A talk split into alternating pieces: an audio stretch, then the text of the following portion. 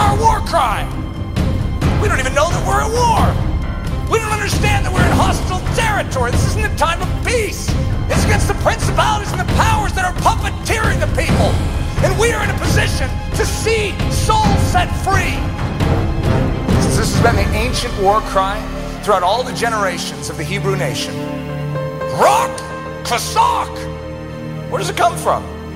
Chazak, this is the Hebrew, the rock-like oomph of the spiritually zealous heart, the game face of a mighty man, tenacity of soul, the gritting of the teeth of the spirit-inspired warrior, and the baring of those teeth to the enemy. Chazak is possessing a resolute and growling resolve for the glory of God, a flush of spiritual fervor, a tensing of all a soldier's muscles. There's a Chazak. We don't have that spiritually. We should. We don't. Because we don't know what we're engaged with. Did you know that you have the armory of heaven? That you have everything you need for life and godliness to push the enemy forces back? And so when you hear Chazak, your knuckles spiritually should immediately turn white. And you should find yourself gritting your spiritual teeth with a belligerence against the enemy. He goes down. There are souls that must be saved. Okay, that's just Chazak. The Hebrew statement is Barakasah. However, in the Bible, where that came from, it's Chazak Amatz. The other word that goes with it, Amatz. It's heavenly audacity. It's rushing headlong into the most hazardous and impossible battles without pausing to consider the impossibilities. Who had Amatz in the Bible? David? Against Goliath? That's some serious Amatz. Okay, he's rushing headlong against the Goliath. It's like, David, we might want to think about this a little. No, I'm not weighing the impossibilities. This is for my God. It's a confidence in victory even before the field is taken. It's lambs moving with liquid ferocity straight into the lion's lair. How about the three that overheard him in the cave of Adullam? He says, oh, for a cup of cool water from the well of Bethlehem. Those guys had Amatz. He'll run out, break through a garrison of Philistines to grab a cup of cool water and then bring it back through the garrison. They're being hunted by Philistines the whole time, trying not to spill a cup of water. That's the Amatz. Mere men and women on earth are eaten up by the enemy.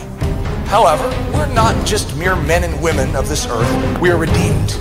We are bought with a price, and we've been changed into the body of Christ. Amatz means swift-footed, all-believing, super-conquering, prevailing faith in the Lord of battles. What happens to the world if Christians once again get Chazak and Amatz? You know what the apostles had after Pentecost? Something came into them. What was it? You can say it very simply. Chazak and Amatz, Spirit of God. He came in to win. He came in to turn this world on its head. Moses' last gasp, this is his great speech before the promised land, which he never got to enter into. And he's laying out the ground rules for the kingdom that is about to be established across that Jordan River. Be strong and of good courage. Chazak, Amatz. Fear not, nor be afraid of them. For the Lord thy God, he it is that does go with thee. He will not fail thee, nor forsake thee. And Moses called unto Joshua and said unto him in the sight of all Israel, Chazak, Amatz, be strong and of good courage, for thou must go with this people unto the land which the Lord has sworn unto their fathers to give them, and thou shalt cause them to inherit it. Well, what's happening there? The men and women of God are coming to take what was purchased, the promise. You were surrounded by thirty-one hostile empires. You know, that's what they were headed into. thirty-one empires on the other side of that Jordan River. thirty-one. This is where we are at as the Church of Jesus Christ. Yet we are there without a war cry. Let's understand that we are out to win for the glory of Jesus Christ. And even if we die, we win. Doesn't matter what happens to our bodies. We obey, God wins. Now suddenly we're crossing. Joshua is the same name for Jesus in the New Testament, by the way. Yeshua. This is the Savior, the man of salvation, who has come in to bring us into the inheritance. Be strong and of good courage. For unto this people shall thou divide for an inheritance the land which I swore unto their fathers to give them. Have I not commanded thee?